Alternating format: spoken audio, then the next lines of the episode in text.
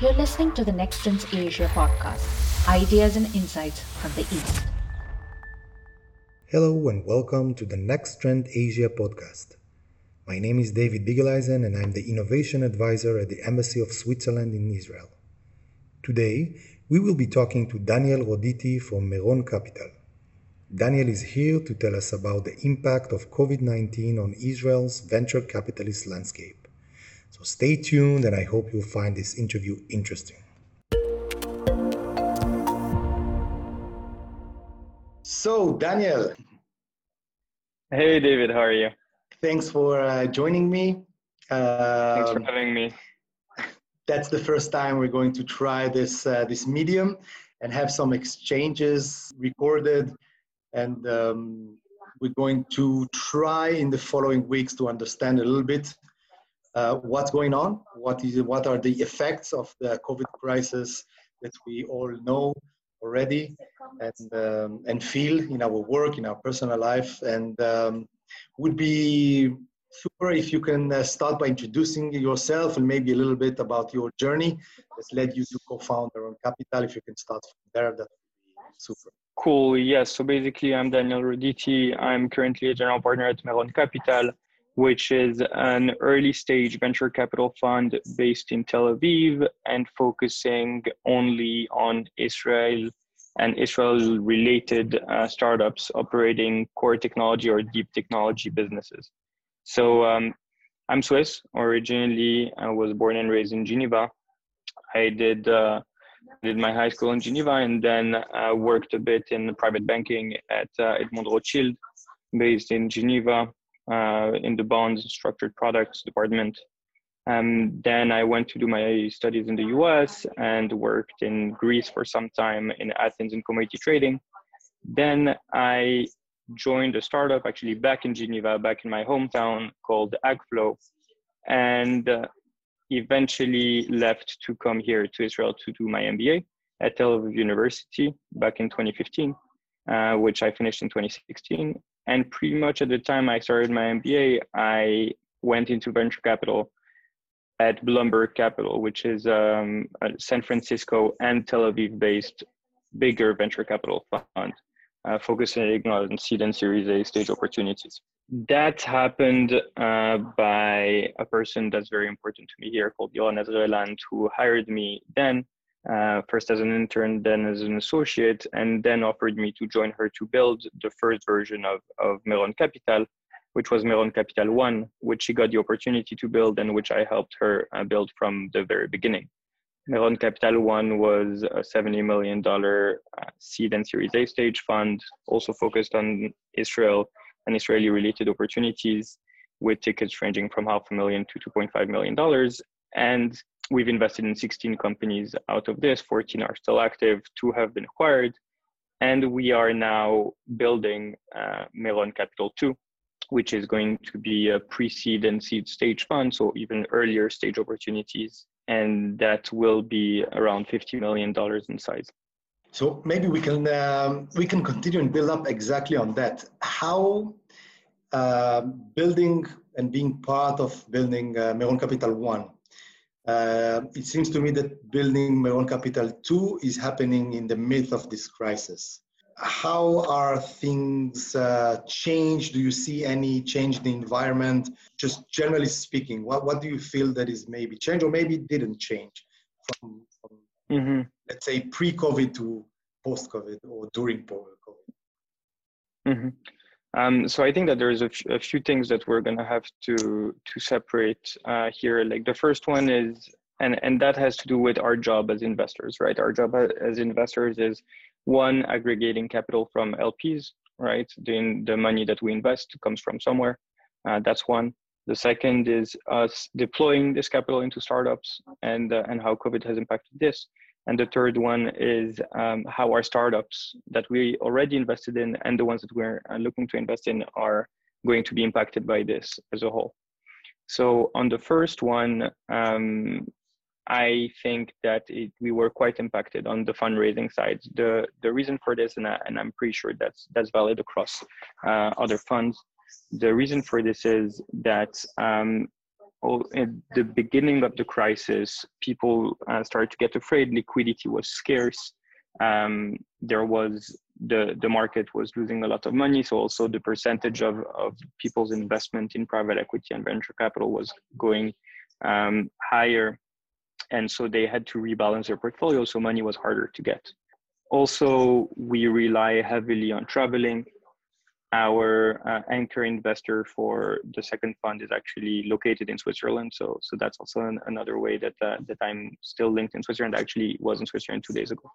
Uh, so it's still a tie that I that is very strong to me.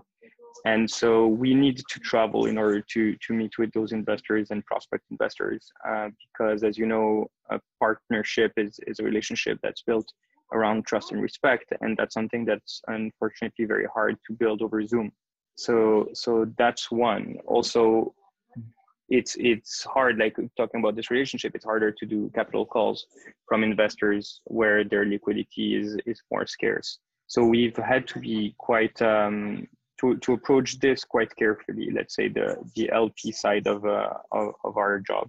So that's one. The, the second one is the deployment.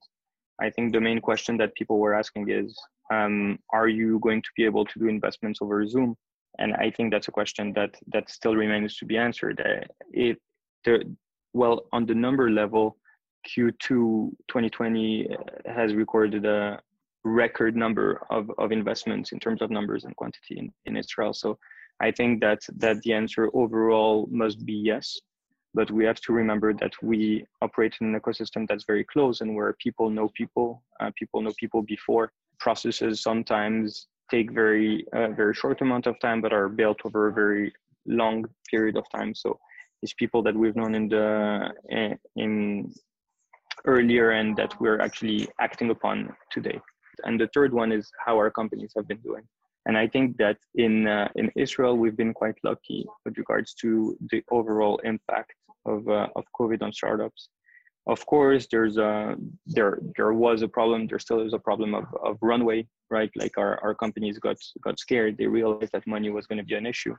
And uh, and so all of them most of them if not all of them had to to rearrange their budget to make sure that they had enough money to to last over the the visible future let's say because i think the the most important aspect of COVID was the lack of visibility. I think that overall, as I said before, Israel was pretty well off because we are not a consumer exposed market as opposed to the US or, or some parts of Europe. We rely much less on, on the end consumer in order to generate business at scale. So um, we, we sell to enterprises that at the end of the day will need enterprise software uh, whether their willingness to pay is, is going down or up at any given quarter does impact the, the business, but it's very far from what you can see on anything that's related to, to travel, mm-hmm. uh, to the sharing economy, uh, to hospitality businesses, to anything that, that deals with consumer. So, so yeah, happy to dive into any of those if, uh, if you want. So maybe we can look at the, the deployment and um, I want to take it from from uh, maybe another angle. Uh, looking at those numbers, I've seen also the IVC um, research that showed that uh, H1 was record. 2020 was record the number of deal, record number of uh, uh, money that was invested. It, it's almost like a miracle because during a pandemic, when you see, as you said, a lot of sectors getting hit and getting even slammed, you see the, the startup scene, the high tech scene in Israel, like uh, almost not affected by that. And um, in, and if I look at the United States that you mentioned, we see Nasdaq on record, record breaking new highs. The FANGs, the the Facebook, Amazon, Google, and really coming out of this uh, crisis as, as winners.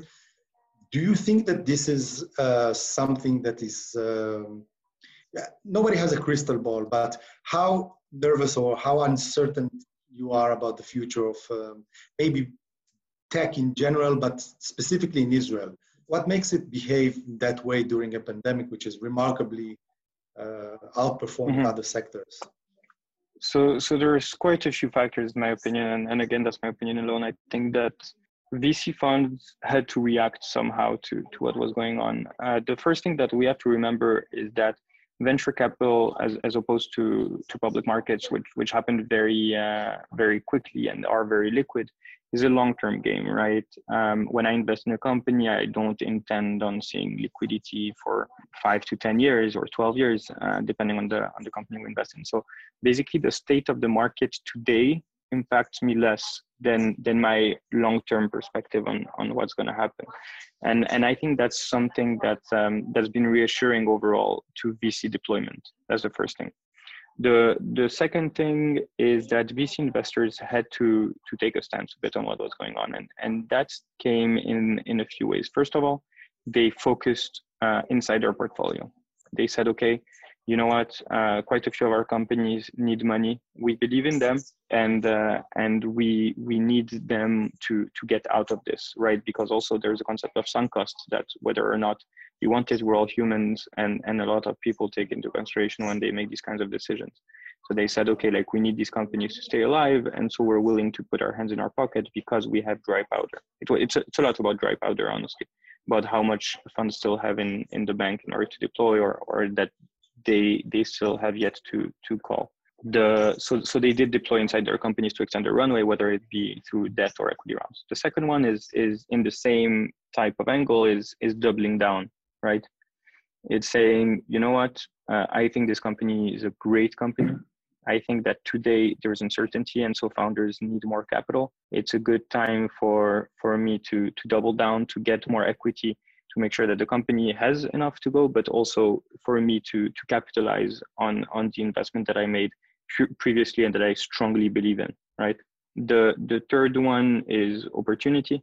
I think that um, uh, because of uncertainty, founders were more keen to accepting capital from all of the of the local players and so that was important because some funds that weren't necessarily tier one funds said, you know what, today it's harder for them to refuse liquidity, to refuse capital, and to refuse extending their runway. So we're going to uh, jump on the opportunity to, to make them an offer and to give them money and to get on that cap table. So, and, and VC is a, is a game of access and opportunity. So they saw a, a possibility to extend their access and opportunity during this time. So there was also a push uh, for this. And the, the last one, I guess, is, is marketing. There's also a lot to do with this. And, and that's something that you can see. VC is a lot about perception, perception of, of companies, perception of funds, uh, and perception of the market that, that surrounds them. And for a fund to say, during those challenging times, we deployed a lot of capital, says something about their, their trust and, and their outlook on the market. For a company to say, during these challenging times, we raised a lot of money, says something to the rest of the market about their ability as, as founders and, and the strength of their product. And so it's there was also a big push uh, around this, which I think led to, to the numbers that we're seeing. And also, we have to remember that Israel is an enterprise software country, and and that uh, enterprise software was positively affected on it overall by, by the market. If you look at the at capital markets and, and the public companies, most of the public companies that, that serve enterprises at scale uh, grew in in market uh, in market capitalization. Mm-hmm. So you mentioned digital health, you mentioned cyber. Did something change in your strategy? Do you find areas more attractive than before or vice versa? Do you find areas that you have invested before that now you will not consider or, or is or are your process of deciding to invest um, is agnostic to, to the industry and is more towards, like you said, the product, the team. Have anything hmm. change, or maybe um, walk us through a little bit your world when you uh, had to decide if to invest in the startup? Mm-hmm. Um, so there's a few things to take into consideration here, and I think it's a it's a really good question. There's funds who who focus on specific verticals, who say yes, we like this or that technology, we like this or that market, and uh, and this is what we're going to be focusing on, and uh, and these are funds who build really strong kind of opinions on on uh, specific trends. We because we come in so early, uh, in the one hand because we're agnostic in general to, to the industry and because our general strategy is around deep technology it's it's quite wide so there are some markets that we like less because we understand them less or because we understand them too much to know that it's it's not a place where we want to, to evolve but in the for the most part, everything, every strategy, every opinion is going to disappear the time you meet a great founder. Honestly, that that that's really it for for us. If we meet a great team, if we meet uh, guys who have the ambition and who have the ability to to build something great, that's going to be our thesis, and and that's where it stops. So yeah, I, I think that at the end of the day, is is strategy changing because of COVID? Uh, I don't think so, and, and I certainly don't hope so overall, because I think that COVID is, whether we want it or not, over the lifetime of a fund, which is going to be 10 to like 8 to 10 to 12 years, uh, pretty small uh, at the end of the day. So, as we um, get to the end of our uh, conversation, maybe do you have any specific advice that um, you want to share or something that you think that entrepreneurs now need to really focus on are there, if something maybe that you uh, discuss with um, entrepreneurs that that are part of your portfolio. Is is there something that you think that is much more important now that you would think six months ago or, or a year ago? That's a good question. Honestly I, I don't know. I think that each founder and each company behaves in a different way. I think that there's not one single thing that's that's more important. I think that I can speak to to what it is like to to choose a partner. I think that one of the things that founders don't understand. I think we have to separate the types of founders, but there, there's a lot of um, of founders that believe that that uh, venture capital is um, is a means to an end. But there's something that that we need to realize, and that's something that I think COVID really w- was a, a catalyst for, is the realization that a VC uh, founder relationship is one of, of long-term partnership. That's something that I think is very important for founders to to do it, and that's something that I I speak about a lot with with founders who are first timers. Is choose well the person that you're gonna that you're gonna spend the next ten years of your life with, and uh, and that's even more so true in in times of uncertainty. So I want to end with maybe, as you know, I work as the, the Swiss Embassy, part of the Swissnex. So we are always trying to mm-hmm. see how uh, both sides from Switzerland and Israel can benefit. You mentioned that you are Swiss, you mentioned you just came back uh, from Switzerland. Um, just out of curiosity, how, from, from what you see on, on the ground, how Israel is on the map, on the radar of uh, Swiss investor, and maybe also the other side how uh, Switzerland is attractive or you see Israeli entrepreneur engaging with Switzerland. Do you think that we are part of a trend which is going to more interaction? Is it stagnating? Is it something that still has a lot of potential? Just, just out of curiosity, would like to mm-hmm. maybe end this conversation with your take on, on those two super interesting, innovative mm-hmm. countries and where do, do they can they can benefit from each other. Um, absolutely. So yes, yes, yes, and yes. I think Switzerland is is great. First of all, in their openness to innovation, and that's something that we see. The innovation in Switzerland is quite different than innovation in Israel, right? In the way that is very centralized around universities and around pharmaceuticals and and around like very few verticals. But I think that overall, it's a very open country to to change when it comes to enterprise change, at least. And what we've seen, first of all, is, is more and more money coming from Switzerland. We've seen some corporates working with venture capital funds here, with when it may it be from um, uh, investing in venture capital funds, or maybe just from partnerships where VC funds help them look for for relevant startups.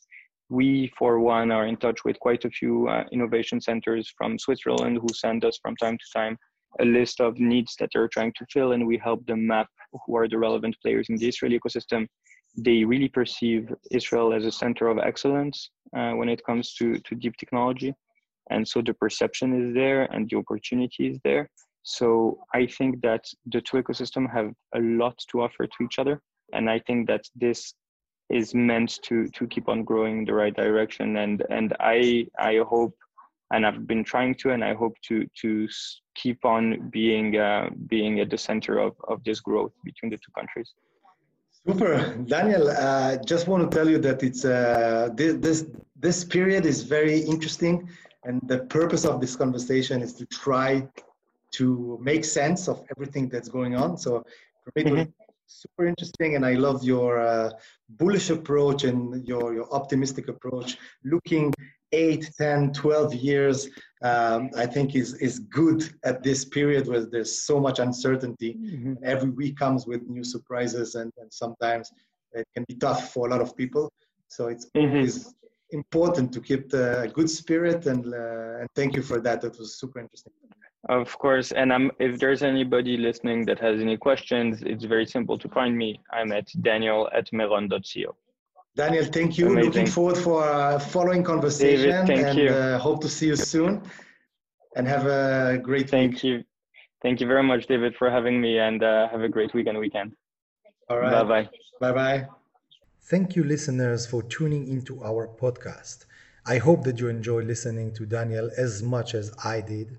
And if you wish to know more about the latest science, tech, and innovation trends in Asia and in Israel, log into nexttrendasia.org or subscribe to our newsletter, Next Trend Asia Digest.